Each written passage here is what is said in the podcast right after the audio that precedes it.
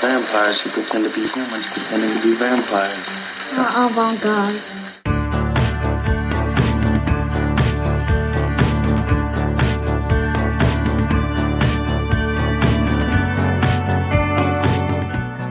Hi, I'm Madeline, and I'm a writer and a cultural critic.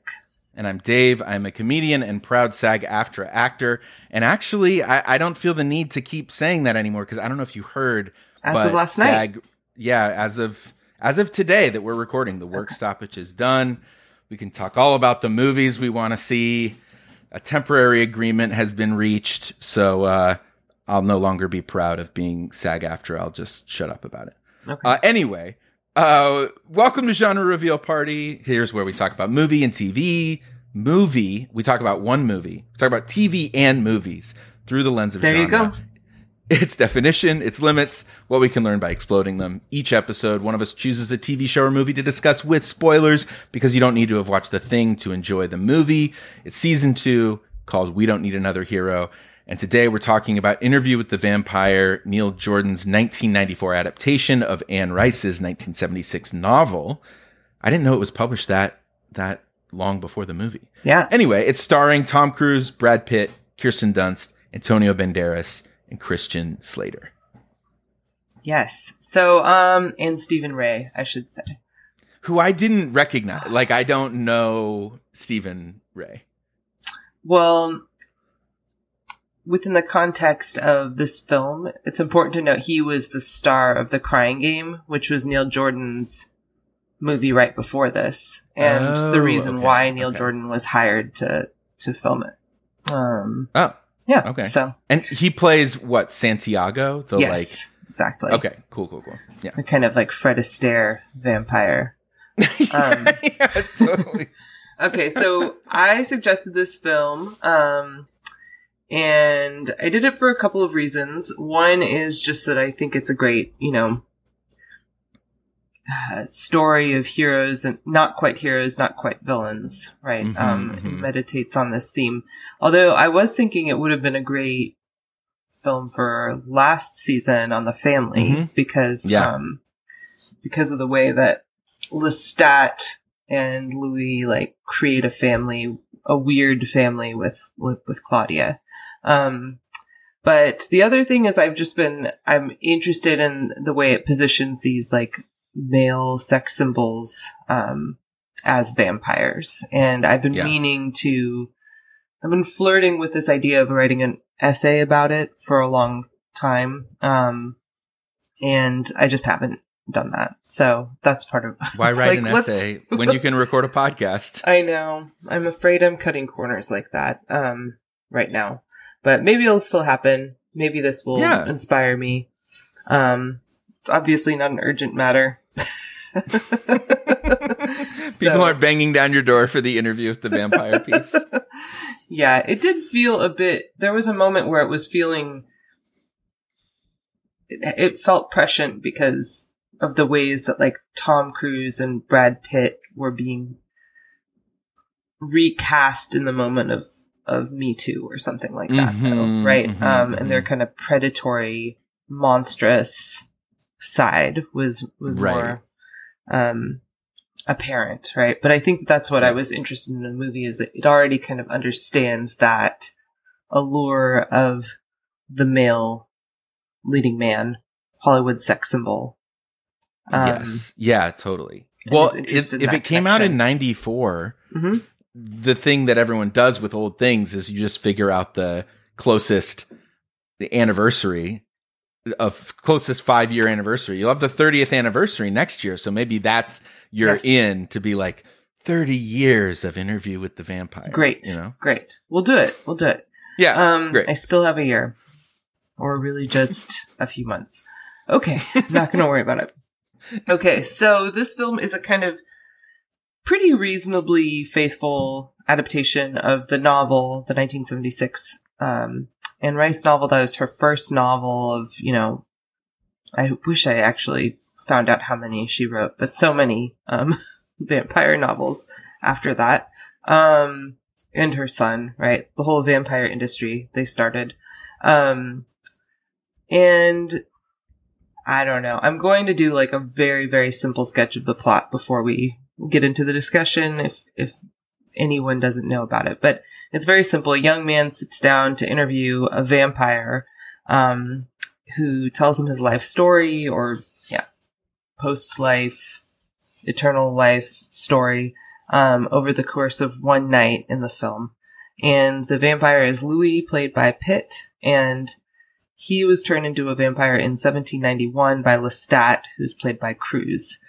Um, there's also Claudia, the young girl who, um, who Louis, kind of in this moment of desperation, feeds off of, and then Lestat makes into vampire for him. Mhm. Um, when Louis is first found by Lestat, he's in this kind of moment of self destruction, like a, a prolonged moment of self destruction after his Right, wife has right. died in childbirth. And so this promise of a family is gone and he's kind of just lost. And um, Lestat comes to, you know, in his mind, save him from this, like give him this gift, you know, I think, of, Right. of, of vampire. the Um, dark gift. the dark gift yeah so it um what else do i need to say about it really Armand. That they Okay. go to.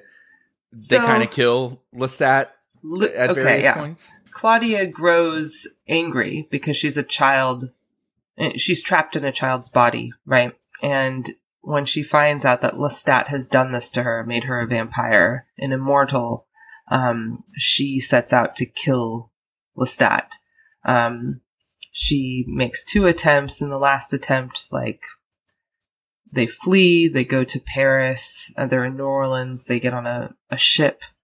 Where a mysterious plague um, to which only Mhm.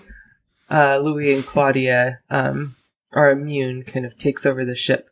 Um, then they get to paris and that's in 1790 and they or 17 no wait. What year is it? No 1890 why did i say 1791 um, Mm, it's a mhm. it's a full century into his vampiricism, and he encounters the oldest vampire, um, Armand, who's four hundred, um, and he has this kind of vampire cult, like underground catacomb cult that Yes. um, the theater of vampires, and he wants Louis to kind of become his life partner in a Mhm, not mhm. subtle homoerotic right, right, right. way. Yeah, totally. Um, and so then he um sets out to kill Claudia in return, right? Um, who is his life partner. Um, Yeah. and and succeeds. and succeeds. And then Louis is kind of lost in grief. He's become completely vampire at that point. He, he believes. So Yeah, yeah. um, the last bit of human has has left him. So yeah, when we encounter him, he wants to just tell his life story. Um, and the journalist, after hearing all of it, is like, "Yo, make me a vampire." mhm. And Louis like, "No, I don't think so." And he like runs away and he chases after him in a car, and then out of nowhere, Lestat's like. I guess I need no introduction. Ah, and like bites him, and that's the end of the movie. In, in the car driving across the Golden, The Gate, Golden Gate Bridge. or- yeah, yeah, yeah. Did you expect that? Um, you know what? If I had been Hope is really good about like knowing those sorts of narrative twists ahead of time. Mhm. And if I had been thinking along those lines, I probably could have gone that way. But but to be honest, no, I did not expect Yeah. that. Uh to the point where we can talk about it, but it felt like it kind of came out of nowhere to me, where it was just like, this is the pro- this should be the ending, right? Okay, it's the ending. Roll credits. yeah. Um, but yeah, let's uh let's chat. Let's chat.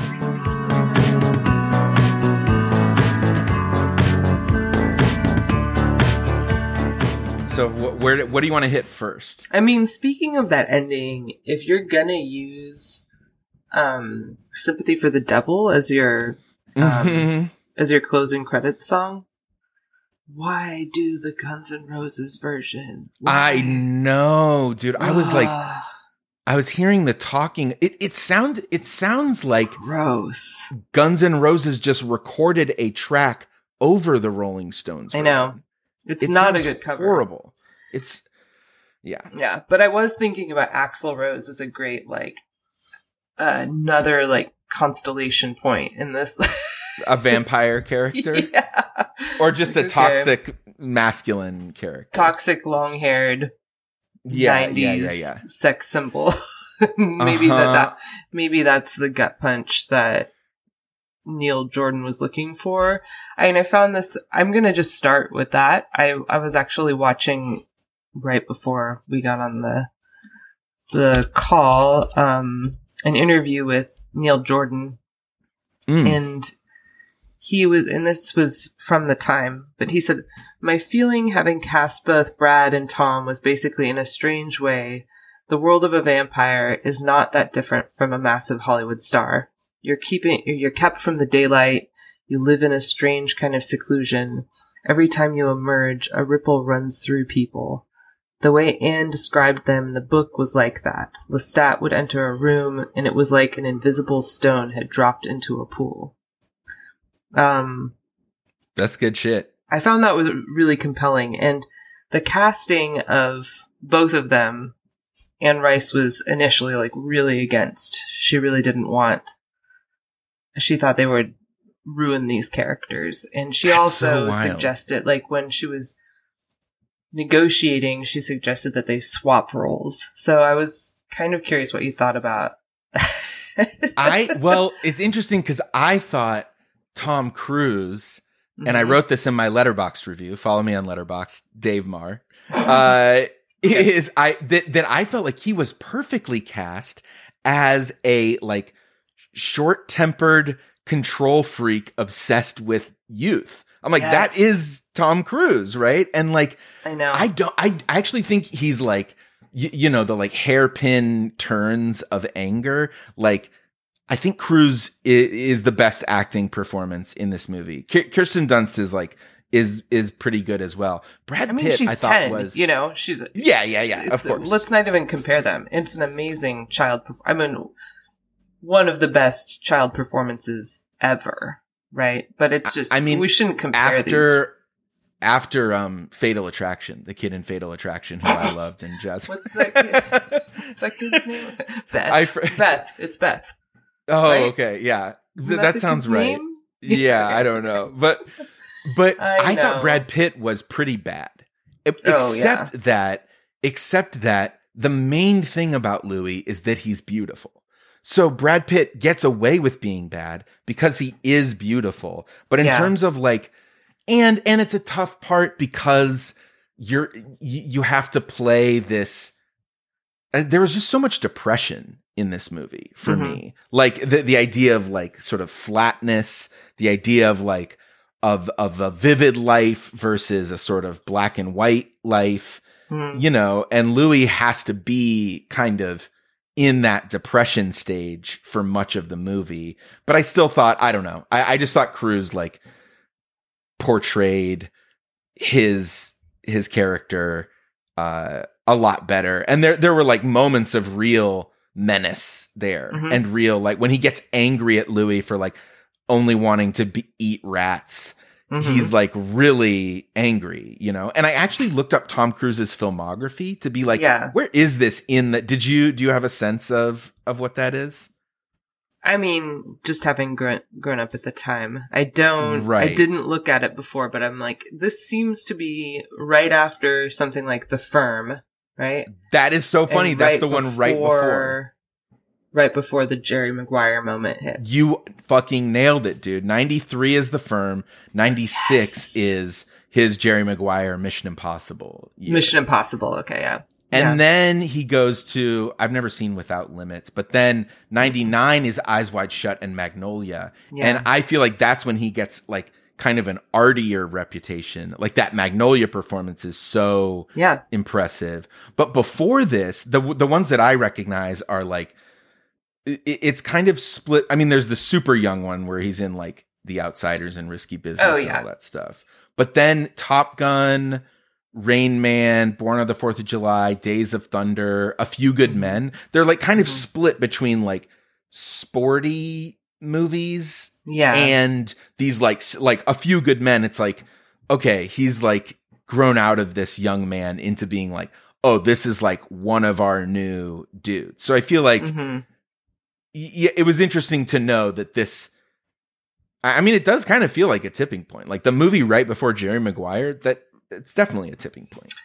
Yeah, I mean, I don't really know what I don't really know how to describe the the Jerry Maguire moment within his filmography. I haven't really thought much about it. I've, I've more been thinking about. I listened to Karina Longworth's um, final episode of her erotic '90s Mm. um, uh, season of uh, You Must Remem- Remember This, and uh, she ends with Eyes Wide Shut, predictably. But um, okay, yeah, yeah, his relationship with Kubrick is very fascinating. He also had a real sense early on to pair him to like go for these great directors. Um, yes, and he, I think he he had a a lot of trust in Neil Jordan. I just watched him. Um, I've because we're going to do a Scorsese movie soon. I've been watching a few Scorsese movies. Mhm. Um, and I watched The Color of Money. And I hadn't seen a Tom Cruise movie in a very long time. And I was thinking similar thoughts in this film and that just, it's always just a matter of casting. Like he can be pitch perfect in, Yeah. in, I would say Magnolia is the same thing where you need him to be playing a version of Tom Cruise, you know? yeah, a larger than life sort of situation. Totally.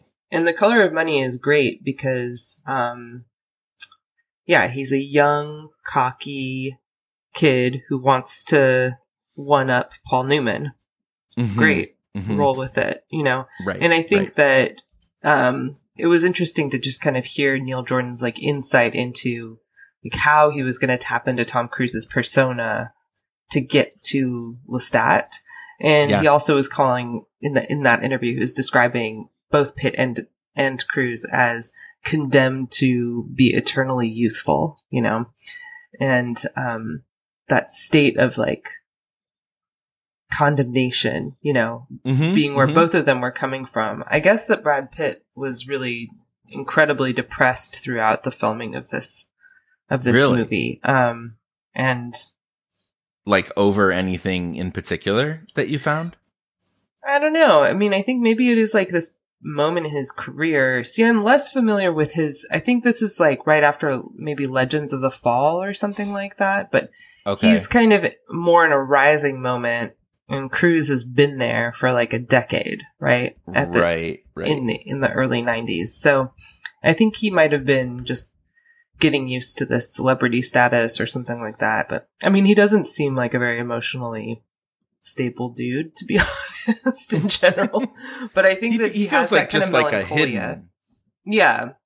There's a lot of melancholia in his in his portrait of Louis. And that was one of the things I I read a few reviews and I usually don't like Peter Travers of Rolling Stone, but he Mm. said um he he mostly liked the movie, but he said the the major failing um was that he said for all its vision excuse me, for all its visionary brilliance, the movie version of Interview with the Vampire never lets us close enough to see ourselves in Louis. And I think that's actually Mm. really right. There's something still a little off about Brad Pitt, and maybe that's the problem with casting this like statue of David kind of guy, right? Right. Well, could it have been? Maybe it is been? a casting issue. Do you th- who who could have been instead? I'm thinking something like an Ethan Hawke or something like that would be interesting. Uh, Or- yeah, yeah, You know what I mean? I can see that. Yeah, the, but Ethan Hawke and Tom Cruise in a vampire movie have a slightly too similar energy. I agree. I agree. But So, I don't know. I looked at Brad. I'm looking at Brad's Pitt, Brad Pitt's filmography. Mhm. This is 92 is a river runs through it.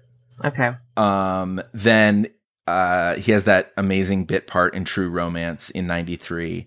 Mhm. Then '94 is this and Legends of the Fall, And then you get 95, 7, and 12 Monkeys. So he gets to start being Yeah. weirder. But 99 is Fight Club.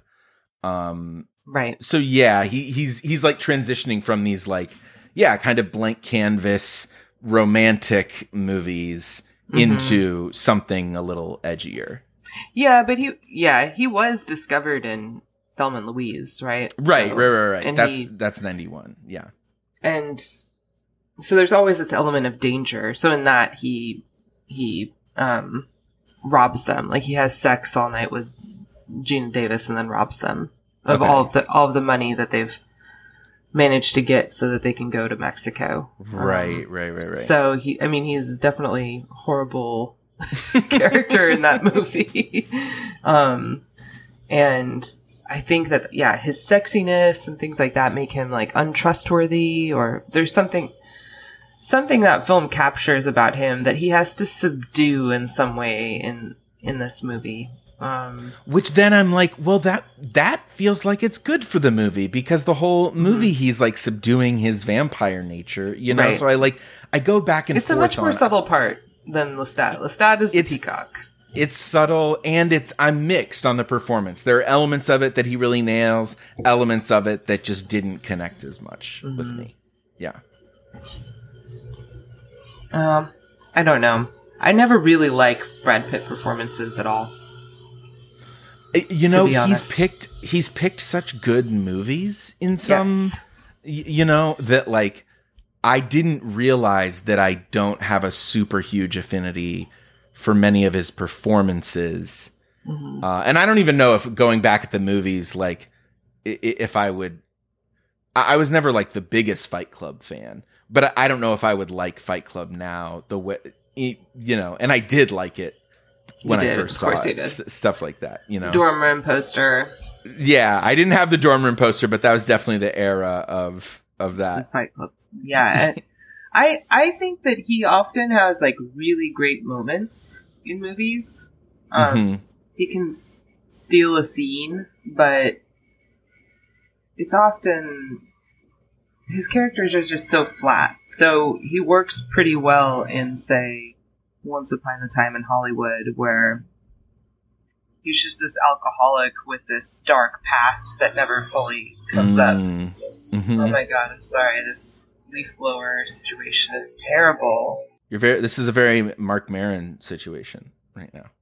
Yeah, it is, actually. Sorry about that. Don't be sorry. Um, but I think he. It, it's funny when I'm like, what are good Brad Pitt performances? For whatever reason, the two that are rising to the top to me are Inglourious Basterds and uh, Burn After Reading, which is a way slapsticky performance. Yeah, Burn After Reading is one of my favorites. He and that's where he's really playing with like a star persona. You know, Yeah. like it's like Brad Pitt is this goofy motherfucker in this movie. You know, Yeah.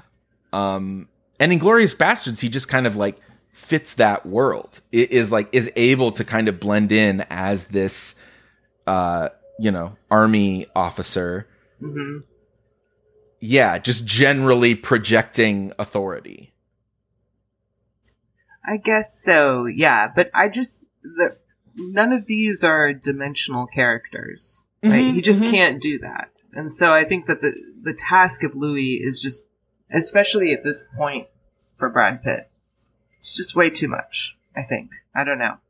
yeah I don't know. I don't know who would have done a better job, but I do think Ethan Hawke would have. I mean,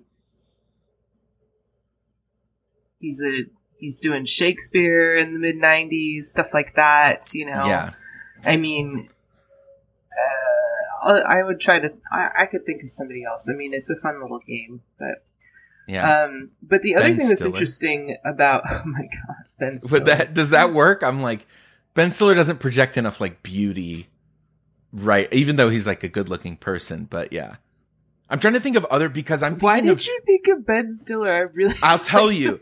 I, you know what? It probably was a reality bites connection in my mind to that's Ethan what I was Hawke, wondering. but it's yeah. really like this movie. Even though it's not, uh, very little of it is set in modern day uh, Mm-hmm. as it when it comes out, but it feels so '90s to me. Like it feels like a very 90s movie, specifically in the way that it is gay. Um, like I, I kind of was amazed at how, um, and I was kind of primed because I never finished it, but I started the more recent TV series version of this, Which and I so haven't it's like seen to be it's to be clear. it's enjoyable. Uh, you know, I didn't finish it, so it wasn't like you know compelling me to watch more and more.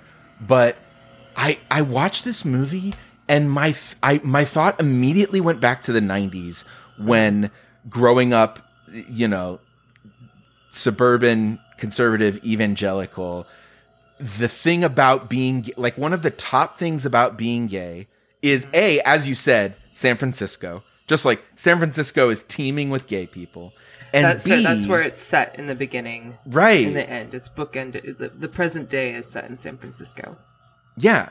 And then B, the earring rule. Do you remember the earring rule from the 90s? The left is right and right is wrong I mean, it's it's not just the '90s. That is that really But but I feel like it's I, I mean I see gay Yeah. gay guys that's with when you learned about it. Like, You're- it's like yeah. when we talked about the the hanky thing and Yes, yeah, it's it's like if you have an up, earring in your left ear, yeah, exactly.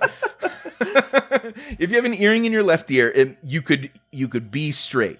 But if you had an earring in your right ear, that was a signal that. But just the insanity of like left is r- right and right is wrong, like morally wrong, is just like it. Rem- and I was so surprised that this movie came out in the '90s because I'm like, man, I didn't realize that mainstream culture was this it's not subtle was this open with its Yeah.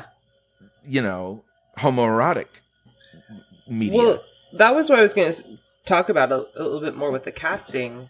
Maybe all I want to talk about is casting because it's so int- such an interesting um, sure topic with this. But um, Anne Rice, like she wrote the the screenplay, and I don't know how many years after the novel came out that she sold the rights, but it was for a very long time that they were trying to figure out how to make this movie, at least a decade. Mm.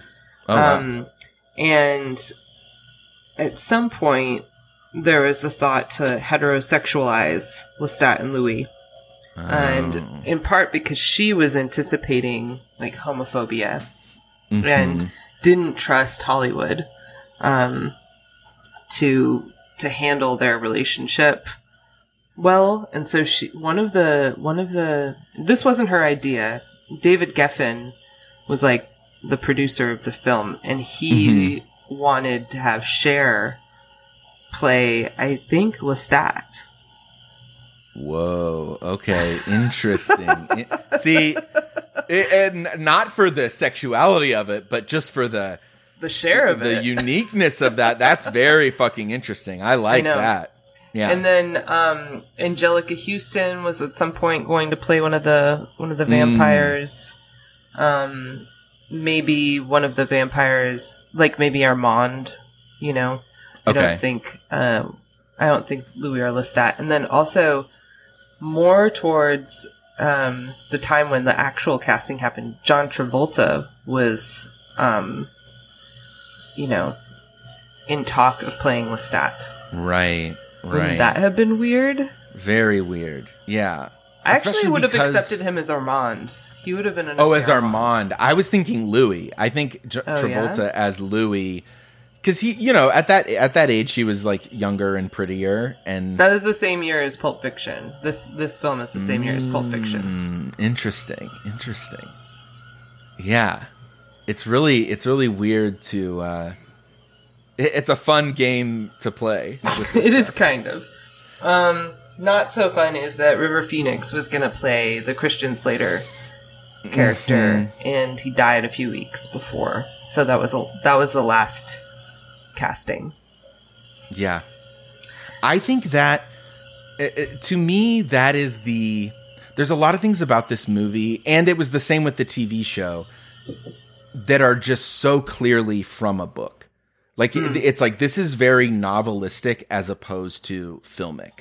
Like Yeah. there's just there's just jumps in motivation, there's jumps in uh, you, you know, like almost right away, as soon as he's bitten, Louis hates being a vampire. And I'm like, I see how that could happen slowly over the course of even even just a couple chapters in a novel. But the time you have to abbreviate in a movie, it just I, I started to accept it, but it felt uh jumpy to me. It felt jumpy. And, Hmm. and then the framing of this interview yes. it just feels it I, I mean it is an interesting I, I love a frame i love there's Yeah. other uh relationships to frankenstein that i want to talk about Yeah. um but like frankenstein's like three frames at the beginning of frankenstein yeah. uh, that kind of shit is cool but it's it's not particularly dynamic um Mm. in and in fact i actually think it's more dynamic in the tv show um Did Eric- they have the interview? yeah Did they maintain that? Okay, good. well, so it's like so what it is is the the difference to the interview is Eric Bogosian pr- plays the Christian Slater character and he's Okay. being he's he's called back by Louis to finish what they had started. So it's like, oh, we started writing this and there's more and they take breaks so it cuts back to the interview more and there is menace in the interview it's like why has he invited him here whereas in this it feels very like it's like oh you needed an excuse to have voiceover or something what? Oh, really? Yeah, I don't know. Have you re- you haven't read the novel? I, i, haven't read the novel but w- yeah, So I had me- read the mean, maybe novel before. I saw the movie, which I guess I, I'm usually I usually try not to weigh in on these things because I think adaptation sure across media is very is very complicated, right? Yeah. So I don't try to compare them, but I actually really think it's very complementary to to the novel and um faithful in the in the right kind of way. Like I I appreciate the way it uses the, the framing devices, um, moves between these different like time periods. I appreciate the way it feels so sweeping too. I mean, it's like Mhm. such a that's what really captured my imagination when I was younger. It was just how expansive the historical imagination of this of this book is, and I really, I really feel that. Uh, I guess one of the things that Geffen was interested in doing was making it kind of like Gone with the Wind, like this have this Mm, big mhm. feeling. And i and there's there's kind of moments where it looks like you know landscape painting and things like that. And um obviously there's the plant- plantation connection and things like that too. But yeah. I i thought that that was a pretty interesting obviously it's nothing like gone with the wind right?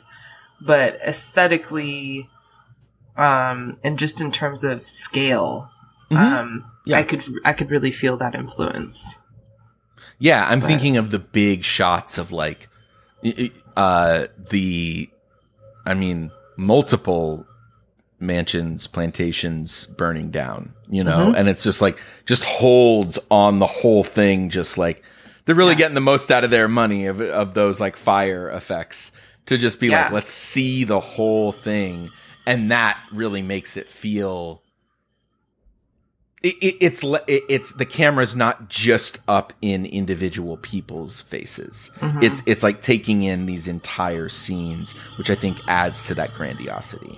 yeah one thing that the novel okay there's a few key differences one is that claudia is five in the novel Yeah, which is i can see why they had to make her 10 right and i guess Yeah, in the tv yeah. show she's older is what i've read but uh, yes, she she is old enough that like, um, I don't think with Louis or Lestat, but she's old enough that she like wants to experience sex and goes Mhm. out and and has sex with someone. Yeah. Um, yeah. Like, she's she's already gone through puberty or she's Right. pubescent in, in the- right, right. So, um, Anne Rice wrote the novel. She wrote a short story that then became the novel after her daughter, Michelle, died of leukemia. Mm-hmm. And she was interested in writing something about a blood disease, um, taking someone. And, and so Claudia was this kind of, um, fantasy figure of a, a immortal child. Um, that yeah, very sad but interesting inspiration. It would be a completely different movie, obviously, if if Claudia was five, but I just think that's worth noting, and that is a pretty a pretty substantive difference. Um, the other thing I would say that I would want to note is how much more explicit the novel is about the um, the slave plantation, the, the ways in which um, Mm. Lestat is specifically like preying on. He he's in the area and he's been going plantation to plantation and killing all you know feeding off of all of the the slaves. And so um the novel i mean it's very impressive especially uh at the time right? Like the way in which it is thinking about the vampire as a figure of racial capitalism right specifically Mm, mm-hmm, mm-hmm.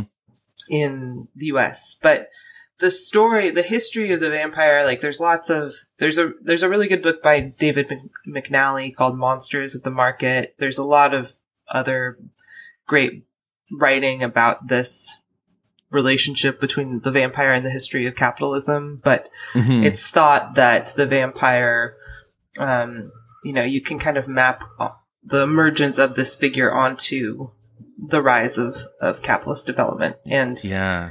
it starts to appear. I, I looked into this, like, what was the first, like, the etymology of this? It was sometime in the early 1700s that there were these epidemics in Eastern Europe that they were attributing to vampires or calling it a kind of vampire disease. Um, Mm-hmm. And then in literature, it was 1748. There's this German poem by Heinrich uh, August Ossenfelder.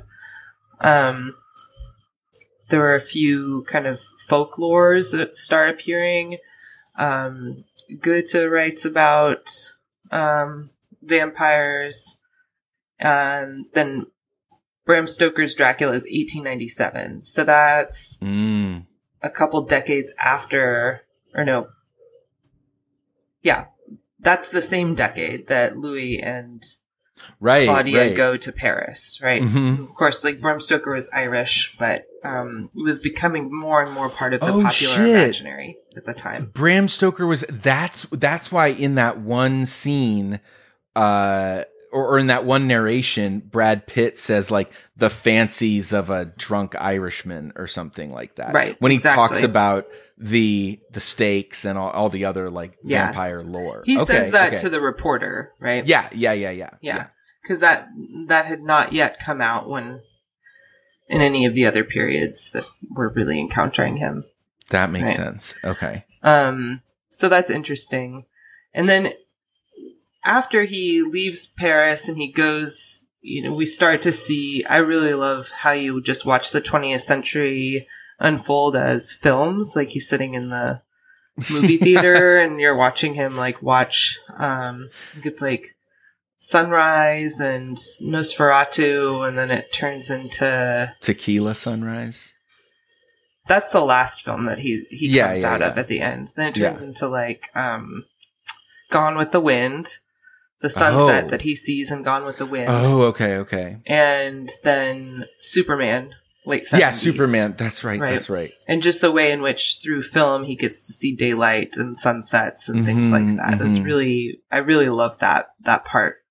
Um how they speed they do speed up the the story really well. Um but I just want to bring this up like Marx had this great, you know, everybody talks about this when they're talking about capitalism and vampires, but like this is how he described in his chapter on the working day in Capital Volume 1. He says capital is dead labor that vampire like only lives by sucking living labor and lives the more the more labor it sucks.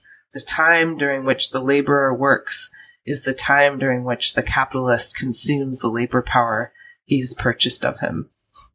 Um, so Ugh, so creepy. he he uses the vampire three times in that chapter, but like, you know, at that point is clearly like part of the cultural imaginary is this figure, you know, um, and that's how he describes the capitalist. So it's pretty, pretty interesting, um, how Lestat is like conjuring all these things, and Louis is like he is he does he does own this plantation. He is, um, Mhm. but he he has a kind of ambivalence about it. Whereas like Lestat figures this like more properly like bourgeois vampire, right? Wait, Louis is or Lestat? Lestat, right? Yeah, just yeah, like yeah, going yeah. from place to place, sucking things dry, moving to the next place. You know, Right, Um, right.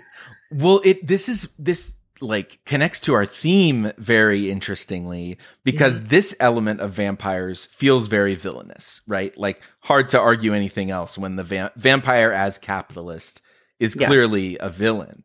But Mhm. vampire as like closeted or non-closeted gay person is Mm. is almost a hero in some ways. You know what I mean? Like all these arguments about like what's good and what's evil and Armand telling Louis that like does it not make you since you know or, or or maybe it's since you know the concept of good, like doesn't that make you good? And Mhm. like if you just embraced who you were, you would be you would at least be less happy or you would sorry more happy you would Mhm. at least be happier if not necessarily less evil um Mhm. so it's like depending on the metaphor is what determines whether the vampires are heroes or villains Yeah, I mean that's an interesting conversation too because it's also about God, right? Armand is Mhm. like he's an atheist and that shakes Louis. yeah because louis has this i mean and i did Which the film is not very good at elaborating, right? His his Christianity, right? But yeah. I, wow. I didn't even think about that because he says, I rather like looking at crucifixes early on. I Mhm. thought it was just him being like kind of a creep, but yeah, that makes sense. um, it- it- it- I mean, that was the element of the film that was most compelling to me was the um, gay allegory. no, although I Oh. did like that, was the existential questions that Okay, Louis yeah. has. These like just like what I guess I know what I am, but Mhm. why am I? Like why do we exist? What are we here for? It- this this nice little like unquenchable thirst for knowledge, the way they unquenchably thirst for blood. But it was just like so i was just like man that is really fascinating. And then when lestat is like is like i just turned you into a vampire. Why do you think i would have any answers? Uh you know i'm not like the king of vampires. And then armand who's the closest thing to the king of vampires is just like i think i'm I think i'm the oldest one. I haven't found anyone older than me and it's like well what happened 400 years ago that made vampires happen it's it's his his atheism is very much like uh, a confrontation to louis like Hmm. uh, there are no answers uh the end you know Well, if I mean it, the question of what is good and evil when you're immortal, right? Right It's right very interesting. If and this is this is part of Louis' crisis is the purpose of being good is to eventually go to heaven. mm-hmm, mhm. What's the good of being good anymore, right? He t- as he tells Claudia, everyone else is going to heaven except for us. right right Um, and he's not quite in hell. I mean, it's more of a purgatory, exactly wouldn't yeah you say? Yeah. yeah but it is it is interesting um to think about with getting back to the question of whether Brad Pitt's any good in this movie. yeah right. Um I do think that that is a compelling scene um with Armand and maybe the kind of like thesis moment of the whole whole film, right? Totally yeah he's, he's he tells him your evil is that you cannot be evil Mhm. uh, which definitely, I mean, definitely plays into the homoerotic stuff where it's like, yo, are you going to just deny who you are or are you going Yes. to, yeah, Yeah, yeah. So let's think about that too. That's that's a really interesting question um, about the '90s-ness of this film too. I was reading this um, chapter in this book that I really want to finish called "Our Vampires Ourselves?" by okay. by Nina Auerbach. Um, and she's talking about like you know when Anne Rice writes the novel, it's it's just before AIDS or like what would be known as AIDS is Mhm. emergent, but um, it's before the the kind of declaration of the AIDS epidemic. Um, by the '90s, though, this is this really this is baggage, right, for a blood movie, right? That is Mhm. also very gay. Yeah. And so she writes, with the AIDS epidemic, blood was no longer a token of forbidden vitality, but a blight, kind of in the larger history Mhm. of, of vampire literature. Once the ideology of AIDS became clear, blood could no longer be the life. Vampiricism mutated from hideous appetite to nausea. AIDS Mm. bestowed nostalgic intensity on Anne Rice's eternally young, beautiful, self-healing men whose boredom with immortality looked like a heavenly dream to young men, turned suddenly moral. Um, however diminished they became, Louis and Lestat were radiant exceptions to the vampires who shriveled in a plague-stricken, newly censorious culture. I really like that, how she's thinking about, like, the stigma of a bloodbound disease, its relation to homosexuality, male homosexuality, and Mhm. how this really contorts that stigma in this way. Like, um, this visionary, um, kind of fantasy of these gay men who cannot die, right? Well, and what strikes me in that quote is the nostalgia element of it. Like, Mhm. I definitely noticed. It, you know, I just wrote like nostalgia in my notes. It- maybe, maybe as like a help for like genre uh reveal stuff, but like Mhm. it, I, it's mo- like why is it nostalgic? It's just, it's nostalgic because uh Louis is nostalgic for life, you know. Same with um Claudia. They're like why can't I just you know go back to before I was a vampire? Mhm. Um but even their their journey toward Armand is a nostalgic journey cuz they're they're he's looking for meaning in the past. Mm-hmm. But this is, in her point, it's nostalgic for a pre-AIDS moment, right? Where, Right, which I think is like y- yeah, what wh- like why can't we go back to before we were cursed with this plague, before we Right. knew this existed. Yeah. yeah. So I don't know. I, I found that really, really, really fascinating in terms of the historical specificity of this in the ni- early '90s. It's like the AIDS epidemic is is becoming worse and worse, but it's also fading from, you know, the political dialogue and things like that. right, right. right um and and so that this is precisely the moment when this film becomes makeable is really interesting thinking about Mm. like how through the rise of the AIDS epidemic in the 80s they were trying to figure out how the fuck to make this movie um Mm, mhm. right Yeah, like tragedy plus time, not equaling comedy, but just giving you a little bit of distance in order to Yeah. yeah i mean at least in enough that the film is very much responding to what has happened to the figure of the vampire over this decade. Mhm.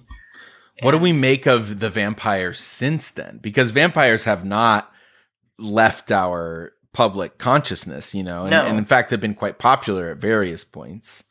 Although Um, there's a few people, McNally is one of them. There's a few people who have really thought about like the the idea of the vampire, specifically in terms of like a capitalist allegory, becomes replaced in some ways by the zombie Um, oh, interesting. Sure. and there's at least an overlap or something like that. Like zombies are pro- are beginning to really proliferate by the by the end of the 90s, right? right. I mean, right. There's an up uptick in the 80s. I I'm so afraid of zombies. For some reason, I can watch any vampire thing, but I cannot. Zombies is something else. I don't know. If yeah. Well, like, vampires like also that. are like cleaner. They're like well dressed. They're they're uh they're the earliest metrosexuals. yes. Before when that was a we grew up Yeah. in the era where that was a fucking word we used sometimes. Totally. I guess it's the fag hag in me. I'm like, I like vampires more. yeah, but, yeah, totally, totally. but like I could be your companion. it's also like spiders versus mm, rats or something or snakes. you know how like Mm, people mm. have different um they tend towards one of these, right? Yeah, yeah. and I well, just can't that do zombies in the way that I like I can't do rats or mice, but I'm actually totally fine with spiders. sure, sure. Inter- so, how did the rat stuff in this movie affect you? Ugh. Well, so I watched this movie. It's very interesting. I watched this movie like dozens of times when I was a Mm. teenager, and I Mhm. also really liked the book. I'm not. I, I I wasn't goth, okay, but I my my best friend was, and Yeah. she was also really into vampires. I was more into like the literariness of it. Uh, uh, I loved I loved Anne Rice's writing, um, and so I watched that movie a bunch of times, but I hadn't yet encountered like real rats, which I in Chicago. Okay. Oh, yeah. Yeah. Yeah. So my rat phobia came it, it, it developed sometime after I watched this movie a whole bunch of times, Mm, Okay. and I hadn't seen it since. Yeah. So it really freaked me out when I was watching it, but it wasn't something that fazed me before. It was interesting. It really surprised me. I kept thinking, I was just like, man, the genre of this movie, if a rat were watching it, is like, Mhm. this is like a true crime documentary about rat serial killers. Yeah. There, Well, rats and vampires are really connected too, right? Like Are they? Rats is yeah, because rats are like figures of the plague, right? okay. Okay. so okay, in okay. Nosferatu, there's you know this incredible, the Werner Herzog version, hmm incredible rat scene. It really freaks me out just thinking about it.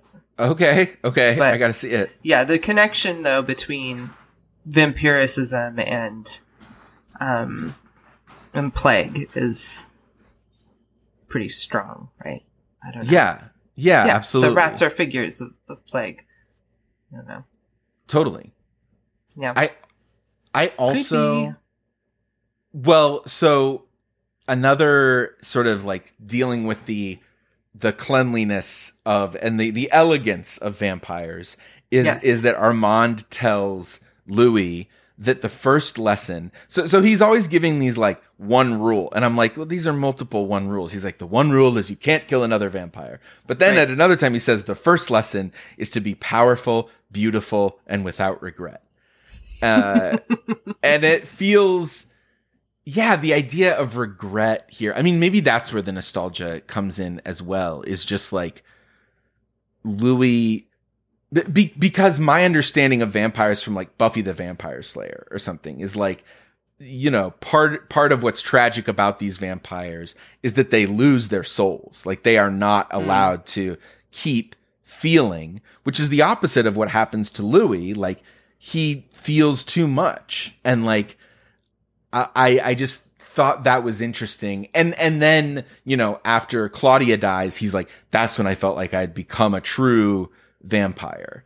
Um Yeah. a- And, maybe well, that's actually what when I'm she asks him to make Madeline, that woman she wants to be a vamp, be made into a vampire. right? Oh, that's right, that's right. Yes, That's yes, yes. when he does what Lestat did to him to Madeline, even with her consent. Because has he right? made no vampires up to that no, point? No, he's never done that. Oh, interesting. Yes, this moment of peopling the world with vampires, as Claudia says, right? Like Right. reproducing. That's her version of reproduction that she she has access to, right? Yeah. Yeah, totally. Yeah. Wow. I didn't I didn't even put together that Louis hadn't made another vampire before. I'm not sure how Yeah. that like fucks up my reading of the movie. It does, but but I don't I don't even know yeah, what to make of that exactly. It's like he's he's um celibate or something like that or I don't know. Right.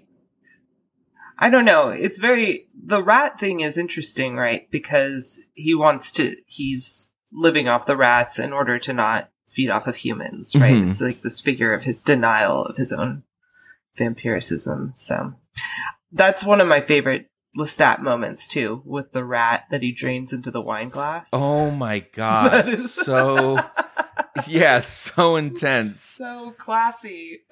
Just like holding it over this like clearly like prop rat, but it's Yeah. uh, that that's an impressive cruise moment because it's like It was. he he is um he, he the rat looks real like the way he's he's holding it yeah.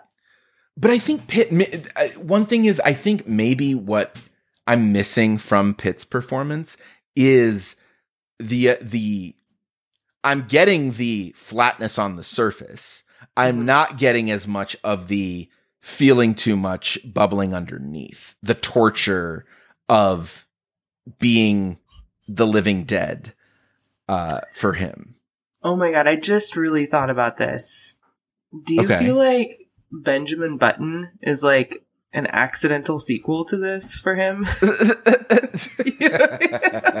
like maybe he's returning to that role and doing it a little bit better. Also, Meet Joe Black is weird, where he's like dead, right?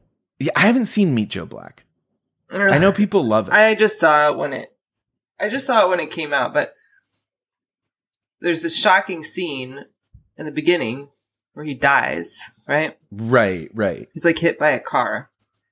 And then he comes back. I think to kill Anthony Hopkins. Oh my gosh, what a weird plot. I'm pretty sure that the plot of that, maybe I should just check.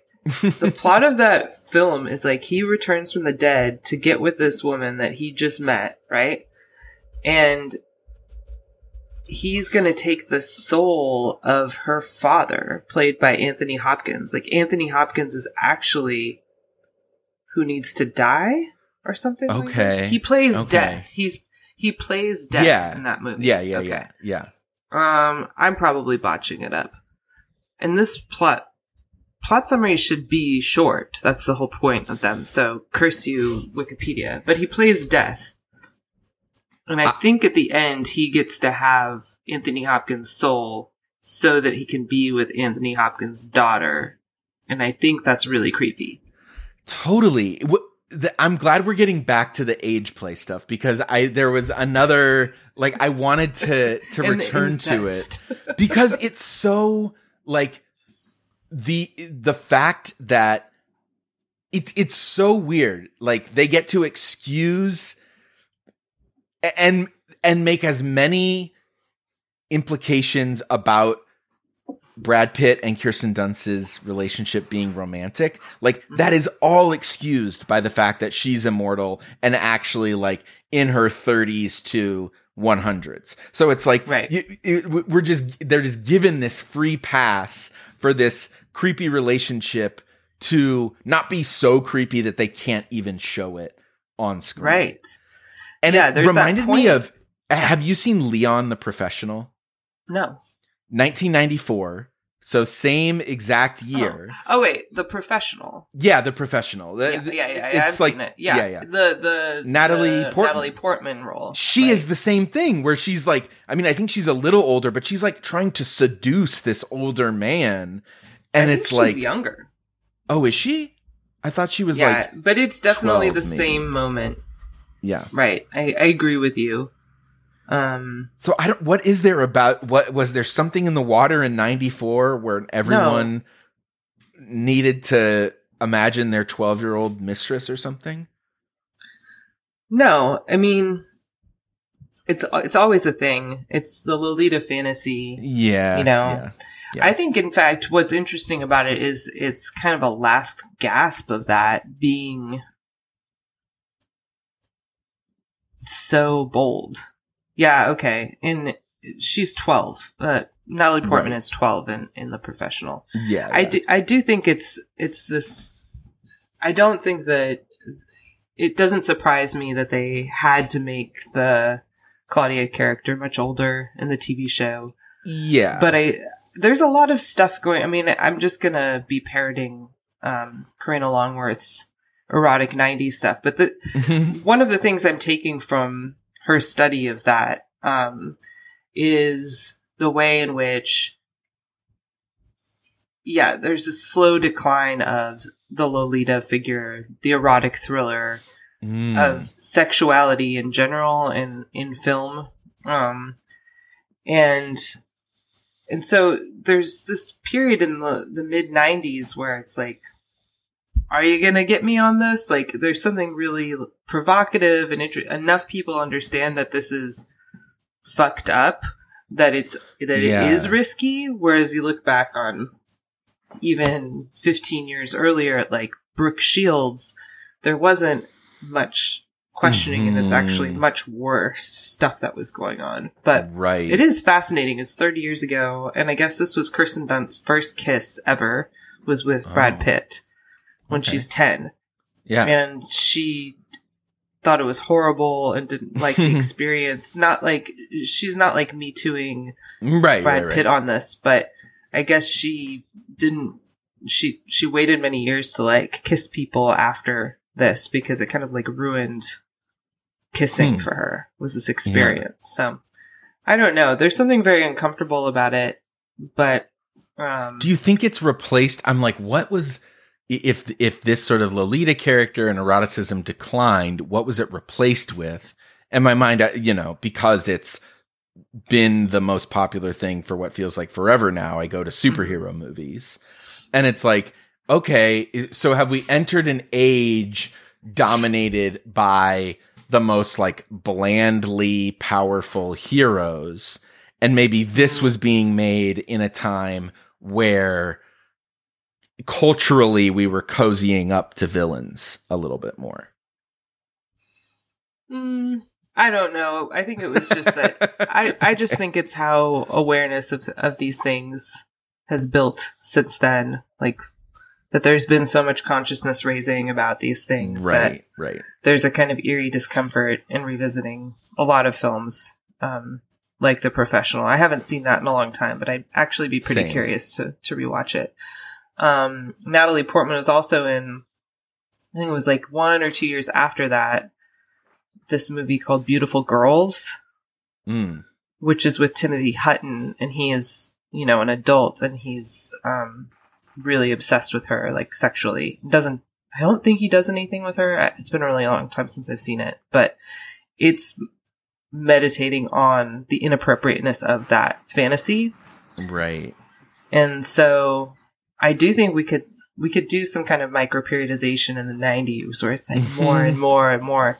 And then I think there's a there's an incline or a rise of um more like dangerous um kind of like poison ivy or something like that like the drew barrymore movie where Mhm. the Lolita figure isn't innocent because she's dangerous. And I think that's what's going on here, right? Because she's a killer, because Claudia is a killer, she's not an innocent child. Right. And so right. Right. it's less of it's less of a problem, right? That she has this. And yeah, of course. It, it's hellish. I remember being young and, and thinking about being trapped and like having having a conscious, you know, becoming a genius and like developing like desire and things like that trapped in a 5-year-old's body in the Oof. novel. It's very painful. Yeah. Um, oh, that's the the scene where you discover that she has like kept the Creole woman in her in her bed underneath the dolls is like that's so disgusting. because she's she becomes obsessed with wanting to have that body, having a an adult body. Right, very- right. And it's now that I'm thinking about it, it's kind of interesting that that body is trapped under all of these doll Dolls. bodies. Yeah, Yeah, yeah. yeah, yeah. Um, I don't know. I Can we talk feel like about the purgatory aspect enough? Because I Yeah. because I do, you know, on a personal level, I did relate to this movie as someone who was in a coma for a month, uh, Mhm. nine, nah, nine years ago. At this point, are we? Oh, we are. So I'm always aware of. It won't be when this episode is released, but the coma was October like 22nd through November 14th. And so I'm always aware of like I'm November living 14th. I'm living in the time period where I had no consciousness 9 years ago, you know? Wow. And uh and and the thing about that that I, I mean i don't have any like memories from the coma so it's not like i was like being in there and i'm like you know it, the the the conscious i don't have no conscious experience of being in a coma feeling like vampiric but i do have the experience with and i think a lot of people can relate to this of like when you are touched by death Mhm. you are kind of cursed with this knowledge that makes it that makes certain things difficult. And I hear people talk about it with like parents a lot. Like once a parent dies, I've been fortunate enough not to experience that, but like um yeah, I was I, I was talking with a friend just yesterday visiting Chicago about um comedy careers and and like choices and and decide you know how you decide when to do certain things and how I Mhm. just feel incapable of doing the the standard thing in comedy which is like developing like small sets that then become longer sets. And maybe your first special is kind of an introduction of yourself. And then once you've got a little fan base you can start going deeper. I just am like i could literally die tomorrow i Yeah. want to talk about the stuff i want to talk about like now and if that means that I'm not going to resonate with as many people because I haven't done the like getting to know you stuff yet, then so be it. But at least I will have like expressed the thing I want to express in the moments that I want to express them. Uh, yeah, I don't know. Curious if you have any thoughts about that sort of purgatory or the the curse of yeah knowing death in some sort of visceral way. Um. Yeah, I'm just feeling feeling haunted, feeling it's in the shadows. I think that that's that's part of what this like the figure of the vampire really taps into, right? Um I have been impacted by death. I do feel there is a sense that I mean obviously everybody's been impacted by death, sure, but sure. but sudden deaths or unexpected deaths, you know, which I Mhm. think are a, a different kind of character. And if you're lucky, most of the deaths that happen, there's time to prepare for. Um, I think. Um, yeah, I don't know.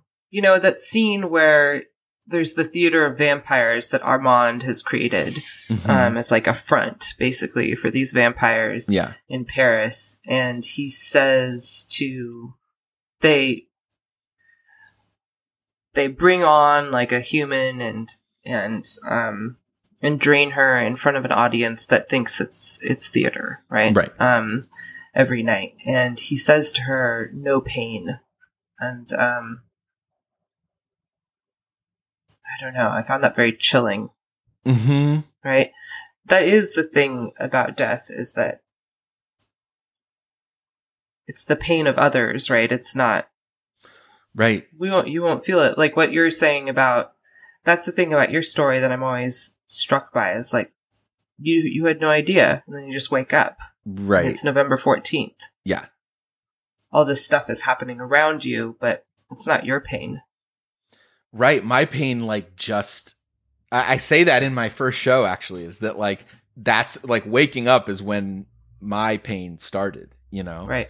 And weirdly, that's when other people's started to end. It's like, especially, you know, the further away people were from me. It's like, oh, well, Dave's alive. Oh, and he's got, Mhm. he doesn't seem to have brain damage. Ugh, man, hmm phew, okay, you know, and it's like, it, and it's easy to feel very lonely in that moment Yeah. because, you know, especially because I was a lot closer to the nu- the nucleus of the Chicago comedy scene at that point, had all these people eulogize me on Facebook, and then, you know, wrongly expected that level of attention to continue for the rest of my life. It's like, oh, I'm going to be a little Facebook celebrity forever. But and and this is something I know people have because I've heard people who have kids talk about it about how Mhm. like everyone's there at the beginning and then 3 months in when you really need help Yeah. with a meal or something, people just disappear, you know? Yeah. And that has been a barometer for me. And it, I've still done it since I woke up, but I do try to be aware of like, okay, am I a person who needs to show up for this person right now? Mm. Or like, do I want to be a person who shows up for this person right Yeah. now?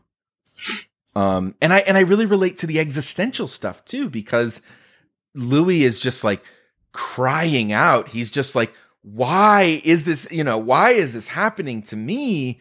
yeah. And and in that play, Armand says to the the victim, uh the you know, the human who's about to be turned into a vampire, he's basically like, You're gonna die eventually. So why not just do it now? Like Yeah. what and and and get this gift that I'm about to give to you. And like that was the thing that I felt when I woke up. I was like, oh shit. Well, everyone already eulogized me. I know the kind of person that the world like took me as. Mhm. I'm gonna die for real someday. And that was where my panic set in because I was just like, I felt like a weird like puppet. I was just like, so I'm just Mhm. supposed to go through the motions of a life when the jury has already ruled on what my life is yeah. between now and death. It just felt very, and that's the part that feels very alone, feels very vampiric, feels very, Mhm. You want to resist, but you don't even know exactly what to resist. Hmm. Interesting. Yeah, I mean, but you've redefined yourself quite a bit since then. Yeah, for So sure. Your eulogy would be totally different, and It'd be smaller. There wouldn't be as many people. I've like, I've like, no, no, no, no. It's it's okay. I think uh, it it would be more diverse as well. There'd be like more people Yeah. from different pockets of life. But um, yeah, yeah, it's um, yeah. I I don't know where to go with that observation, but that just felt very um. That was like personally the place that I could like really and I think that's why the back half of the movie really picked up for me because early when Lestat I mean Lestat is an amazing character but when Louis is just like growing bored of Lestat I'm like okay well I can only like watch someone be bored for so long and Yeah. then it turns into this like existential sort of inquiry and I'm like okay this I'm fucking here for you know yeah. I mean, it is really interesting to think about how all of this really was generated from um, Anne Rice's grief of her daughter. yeah And I think as you were talking, I was thinking a lot about, yeah, like when my, when my best friend killed himself, it was like, yeah, his pain was over. And, Mhm. but then he passed that pain in some way, like, whatever. I know that this is, this is something that, that people struggle with when they have, have somebody kill themselves like that. Um, not being angry or resentful towards them, you know? Um, because it, in a lot of ways, it is like very selfish, you know, and, and it also comes from a place of not not knowing the impact you have on others, right? Um, but you would hope that if someone knew the impact it would have, that they would be able to, you know, seek seek some help, right? And I, I the compassion in me like really comes from a place of knowing that like he really didn't know that this would Yeah. that this would unleash so much harm, you know. But Mhm. um but it does feel like being infected, right? Like Totally. I have a lot of I already have intrusive thoughts, but I I have like flashbacks often of him, you know, and things like that. I'll probably never they'll probably never go away, you know. totally. Um, and they're like less frequent, but they're just, they're always there. They're a part of me. They're inside of me. You know, I do feel like there's this, um, interesting way in which it's about grieving, you know, this whole story, grieving one's life, but living through that at the same time. Like that's this bizarre situation that that Louis is grappling with, right? And that Claudia grows to understand her own situation to be. Well, and it also strikes me that the major difference between the vampire version of that narrative and Mhm. ours is that we're cursed with mortality and they're cursed by immortality. Yeah. Yeah. Yeah. It's it's a pretty fascinating movie. So this was the first time that you'd ever seen it? First time I'd ever seen it. Yeah.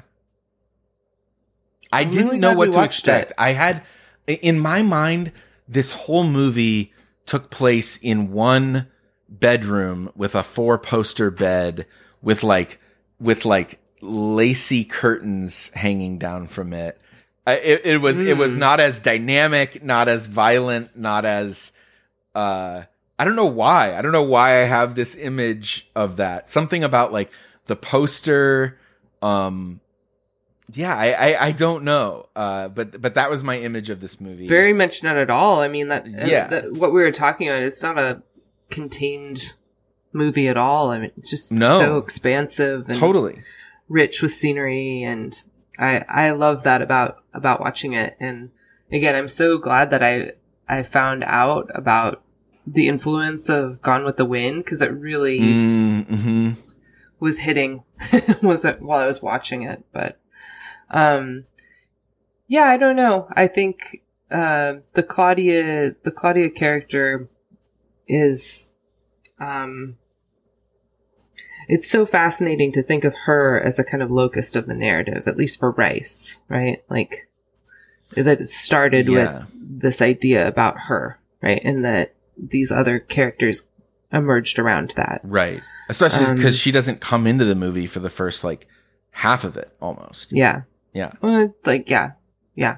For a So, long I don't time. know. Yeah. A long time. A long time. So, I don't know. I'm really upset with, um, Stephen Rea, or not Stephen Rea, excuse me, Neil Jordan. Stephen Rea is pretty interesting. You know, he was in the IRA, and his wife was too. He's like, and that was also part of the crying game. I, I definitely recommend watching it. It's like a Okay. very interesting film about Irish politics. Um, even though it has this other kind of plot that everybody knows about hmm attached to it. Um, or do you know about it? I don't know about it. It's a, You, yeah. I'm not going to say anything, but I really hope that you watch Okay. that movie and Okay. don't read anything about it. But it's a, it's a very, it's a really compelling movie, and to think about it as the film before in Jordan's Yeah. filmography is is amazing. And then the movie that he did afterwards was Michael Collins, which is also like about you know Irish political history and Mm. um So why are you pissed at him? I found out that he wrote he was one of the signatories on that like 2009 um, open letter defending Roman Polanski.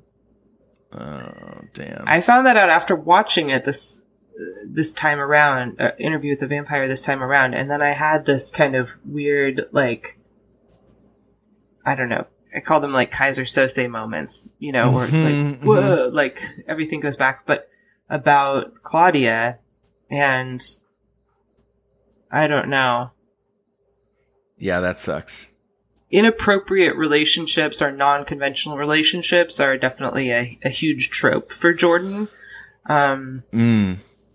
and I do, I don't think we can settle this issue, but I, I think you're right that Right. we're not supposed to think too much about it because we know that Claudia is in fact older and it's Right. supposed to justify Dunst's body, these type, you know, Yeah. the weirdness of that. Um, but I don't know. And there's that scene with Armand. So Armand and Claudia's rivalry is also very interesting, right? That Mhm. they're fighting over Louis. And Yeah. the Armand insists like that she's his lover, that she's Louis's lover. right. And Louis like, no, my daughter. He says, no, My your lover." beloved. Yeah. And then he then he corrects and he says, "And my beloved," which is like a combination of Right, the daughter right, right. lover. Mhm, mhm. but um, yeah, I don't I don't really know what to do beyond just like observing that. But I think it would we would regret not just you know naming that that's Yeah. unfinished business about this film. Right. Totally. But Yeah. yeah. I found the Polanski connection disturbing. Not to like overly psychologize his, his decisions right. around Claudia, but Yeah. Yeah, dangerous territory. I mean, I don't know. 2009 is a long time ago. Ho- Maybe people change. Hopefully people Yeah. grow. I yeah, I don't know. That's that's tough. I mean, 2009 is not that long ago to be saying that somebody who raped and drugged a 13 year old girl should be able to return to the United States and not be tried as a criminal. Yeah, yeah, totally. Totally. I mean not that there was a time when we can say that that was Well, right. I'm just I'm just saying it's enough time for anyone to, To change change, their their, opinion about something. Yeah. or to have taken a further hard right turn Hey, in the sure. in that timeline. It could go that way much more easily, I think. Did But- Neil Jordan direct that? What was that QAnon movie that was in theaters recently? Oh, in fact, yes, he directed the QAnon film. I, no, I, he didn't. freedom, But I love like that- the price of freedom or something like that. oh God, I haven't. Do you know what I'm it. talking about? Yeah, I know. I I've I know all about it, but um, no, the last thing he did was Marlowe, um, which is like a neo noir Okay. with uh, Liam Neeson. Okay. Okay. I don't know. He hasn't done much in the la- in in those years. Since then, he's just done a few. One with Colin Farrell, the year that he signed that letter, Ondine. But um, he's had some good movies. I don't know if you've seen Breakfast on Pluto. No. Um, it's with Cillian Murphy as a trans woman. No, I haven't seen that. Um, and the end of the affair is also very good with um Julianne Moore and Ralph Fiennes. Mm, So- okay. Some Yeah, this- recommendations. These are a bunch of like uh you know Sound of Freedom is the name of the movie I was looking for. I had to look I had to look it up. Um the, it, the these are very like movie store movies to me. These sort Yes, of like like blockbuster. like Bridge to Terabithia or like just I don't know, just these it, sort of like four or five word titles that are kind of flowy and poetic. yes, Yeah. yeah, it's true. It's true. But please do watch the Crying Game. Okay. let's follow up on it. Okay. Okay, Um All right. should we are we in genre reveal territory? I'm feeling it. Although we haven't like really hit on many genre questions, maybe we should say before that that you know part of the thing is you can watch this as very campy. You can watch Mhm. this as horror. You can watch it as a kind of comedy or a meta comedy about these Hollywood men. You can watch it as like a historical drama. There's lots of Right. kind of options. It kind of sits in the middle of these things, don't you think? The- oh, absolutely. And there's one moment that's pure comedy to me, which is when she, when Kirsten Dunst has drained the piano teacher and Mm-hmm. Tom Cruise comes in and sits next to her and just like bumps the dead piano teacher off the piano bench and he like slumps and hits the ground. Very like weekend at Bernie's, just like slapstick comedy. I'm like, what is this movie? Like, what is happening right now? But I really enjoyed, uh, yeah, I enjoyed that, that part. There's some moments of like musicality, like I mentioned the Fred Astaire vampire, but like Mhm, yeah, mhm. Stephen Rea has this like wonderful dance sequence where he like dances on a ceiling Right. or hanging from a ceiling. Yeah. um it has like kind of carnivalesque moments you know especially with the the vampire theater and things so it but i think it it moves really beautifully between those registers it doesn't feel like jarring No, pretty masterfully no. done. Yeah, it's Yeah. very, it's very consistent, uh, which is weird. Like because I do like a lot of the like these kinds of movies that are so uh genre fucked in that way. Like I really like and appreciate, and even kind of like the jarringness in mm-hmm. some ways. Like Ravenous is the example that I think of the mm. 99 movie, which is so many different things jutted up against each other. And it's so weird and it's so imperfect that it's almost perfect to me. So in some ways, there's like a sheen to interview with the vampire that is like a little hard for me to permeate. Like it's so all blended together that it just feels like this epic story, but absolutely the threads are very clear of of mm-hmm. what is being sewn together. because sometimes when we're doing our genre reveal it's like okay this movie thinks it's x but in fact Right, it's y. And i don't i'm i'm not i'm not going to make a case like that here. It's more just that it invites you to ask the question of its genre and that's Yes. what's compelling about it.